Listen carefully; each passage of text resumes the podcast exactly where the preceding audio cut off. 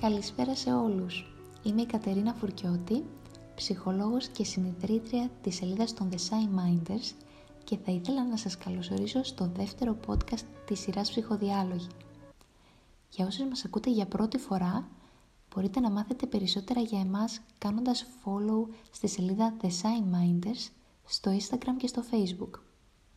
Έχει μεσολαβήσει σχεδόν ένας μήνας από το πρώτο μας podcast, στο οποίο η Βίκη Παπά μας είχε μιλήσει για το εσωτερικό μας παιδί.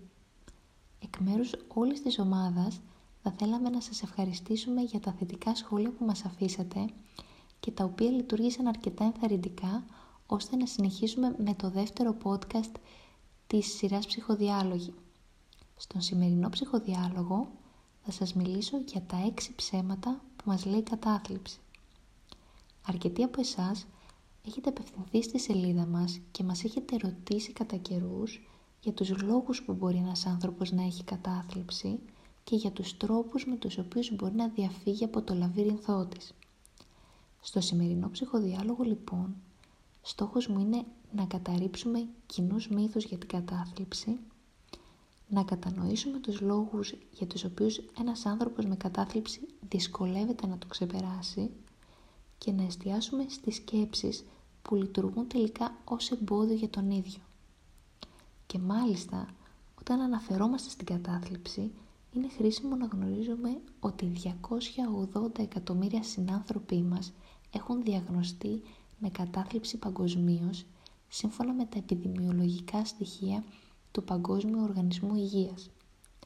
Πρόκειται για μια αόρατη ασθένεια, η οποία μπορεί να κάνει τον άνθρωπο να υποφέρει και να χάνει το κουράγιο και τη δύναμή του να ανταπεξέλθει στις απαιτήσεις της καθημερινότητας. Στις σοβαρότερες περιπτώσεις μπορεί να οδηγήσει ακόμη και στην αυτοκτονία. Ο λόγος που η κατάθλιψη είναι τόσο επιζήμια για τον άνθρωπο είναι διότι έχει τη δύναμη να εξουδετερώνει τα θετικά συναισθήματα και να κυριεύει τις σκέψεις μας. Οι σκέψεις που περιτριγυρίζουν το μυαλό ενός ανθρώπου με κατάθλιψη είναι συνήθως αρνητικά επιφορτισμένες και καλυμμένες με το πέπλο της ενοχής και της αυτοκατηγορίας. Οι σκέψεις είναι μεροληπτικές και γι' αυτό το λόγο αναφερόμαστε σε αυτές σήμερα ως ψευδείς. Και μάλιστα υπάρχουν κοινά ψέματα που κυριεύουν το μυαλό όσων φέρουν τη διάγνωση της κατάθλιψης. Το πρώτο ψέμα μας λέει η κατάθλιψη είναι ότι είμαι μόνος μου. Είμαι μόνος μου και δεν έχω κανένα να με βοηθήσει. Πολύ συχνά στην κατάθλιψη απομονωνόμαστε γιατί θεωρούμε ότι με αυτόν τον τρόπο θα ανακουφιστούμε. Αλλά αυτός ο τρόπος μας εγκλωβίζει τελικά γιατί δεν μας αφήνει το περιθώριο να μοιραστούμε με τους άλλους τα συναισθήματά μας, να έρθουμε πιο κοντά και να λάβουμε τη συμπόνια και την υποστήριξη που έχουμε τόσο ανάγκη. Το δεύτερο ψέμα της κατάθλιψης συνδέεται με την αυτοκατηγορία και εκφράζεται με σκέψεις όπως «είμαι ανάξιος», «είμαι κακός», «είμαι άχρηστος». Για κάθε αποτυχημένη προσπάθεια αποδίδεται και ένας αρνητικός χαρακτηρισμός προς τον εαυτό. Απέτυχα να ολοκληρώσω τη δουλειά μου, είμαι άχρηστη, δεν μπορώ να κάνω τίποτα σωστά. Μια αποτυχία είναι ικανή να ερμηνεύσει όλο το ποιόν της προσωπικότητάς μου.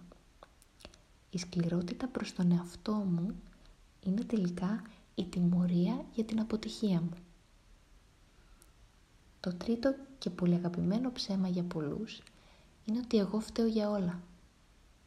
Ένας φίλος μου είναι άκεφος και σίγουρα φταίω εγώ γι' αυτό γιατί του διέλυσα τη διάθεση, γιατί δεν κατάφερα να το ψυχαγωγήσω.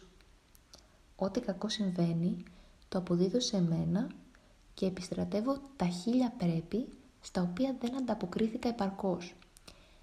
Θα έπρεπε να το είχα προβλέψει, θα έπρεπε να το είχα αντιμετωπίσει με επιτυχία, θα έπρεπε να το είχα καταλάβει. Το τέταρτο ψέμα έχει να κάνει με την αναξιότητά μου να λάβω βοήθεια από τους άλλους. Δεν αξίζω τη βοήθεια των άλλων. Είμαι βάρος προς τους άλλους.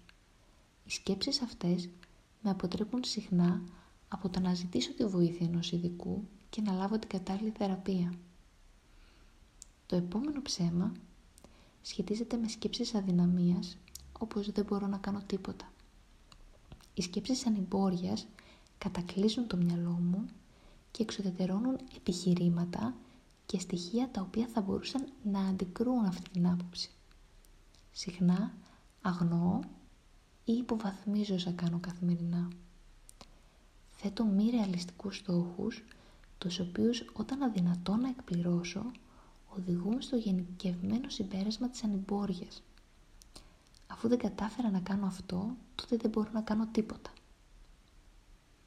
Το τελευταίο ψέμα αφορά τη σκέψη ότι δεν υπάρχει καμία ελπίδα. Κάνω απεσιόδοξες προβλέψεις για το μέλλον και θεωρώ ότι η παρούσα κατάσταση θα με συντροφεύει για το υπόλοιπο της ζωής μου. Η σκέψη αυτή μου κόβει τα φτερά και αποδυναμώνει το κουράγιο μου να προσπαθήσω. Αντιλαμβανόμαστε επομένως πως μέσα από όλες αυτές τις σκέψεις που αναπαράγονται συνεχώς στο μυαλό είναι δύσκολο να βρει κανείς το κουράγιο να προχωρήσει. Αναλογιστείτε πόσο δύσκολο είναι να μην εμπιστεύεσαι την κρίση σου. Γι' αυτό το λόγο, το πρώτο βήμα στη διαδικασία της θεραπείας αφορά την αναγνώριση αυτών των σκέψεων. Στη συνέχεια, μαθαίνουμε να αποστασιοποιούμαστε από αυτές και να εξετάζουμε κατά πόσο οι σκέψεις μας είναι έγκυρες ή χρειάζεται να τις αναπροσαρμόσουμε έτσι ώστε να είναι πιο ρεαλιστικές και πιο λειτουργικές, πιο βοηθητικές για εμάς. Στο σημερινό μας επεισόδιο λοιπόν αναφερθήκαμε σε όλες τις ψευδείς σκέψεις που κυριεύουν το μυαλό ενός ανθρώπου με διάγνωση κατάθλιψης. Με κάποιες από αυτές τις σκέψεις μπορεί να ταυτιστήκατε ή να σας έφεραν στο μυαλό σας γνώριμα ή αγαπημένα πρόσωπα. Εάν βρήκατε βοηθητικό το σημερινό ψυχοδιάλογο, μην διστάσετε να το μοιραστείτε με φίλους ή αγαπημένα πρόσωπα. Θα χαρούμε να διαβάσουμε τα σχόλια και τις εντυπώσεις σας ή απορίες που μπορεί να προκλήθηκαν από το σημερινό podcast. Σε αυτό το σημείο θα ήθελα να σας αποχαιρετήσω με δύο αγαπημένα ρητά τα οποία μου δίνουν κουράγιο σε δύσκολες στιγμές.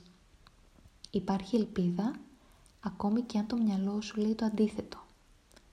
Εξάλλου, κάποιες φορές χρειάζεται να γνωρίσω το σκοτάδι ώστε να εκτιμήσω πραγματικά το φως.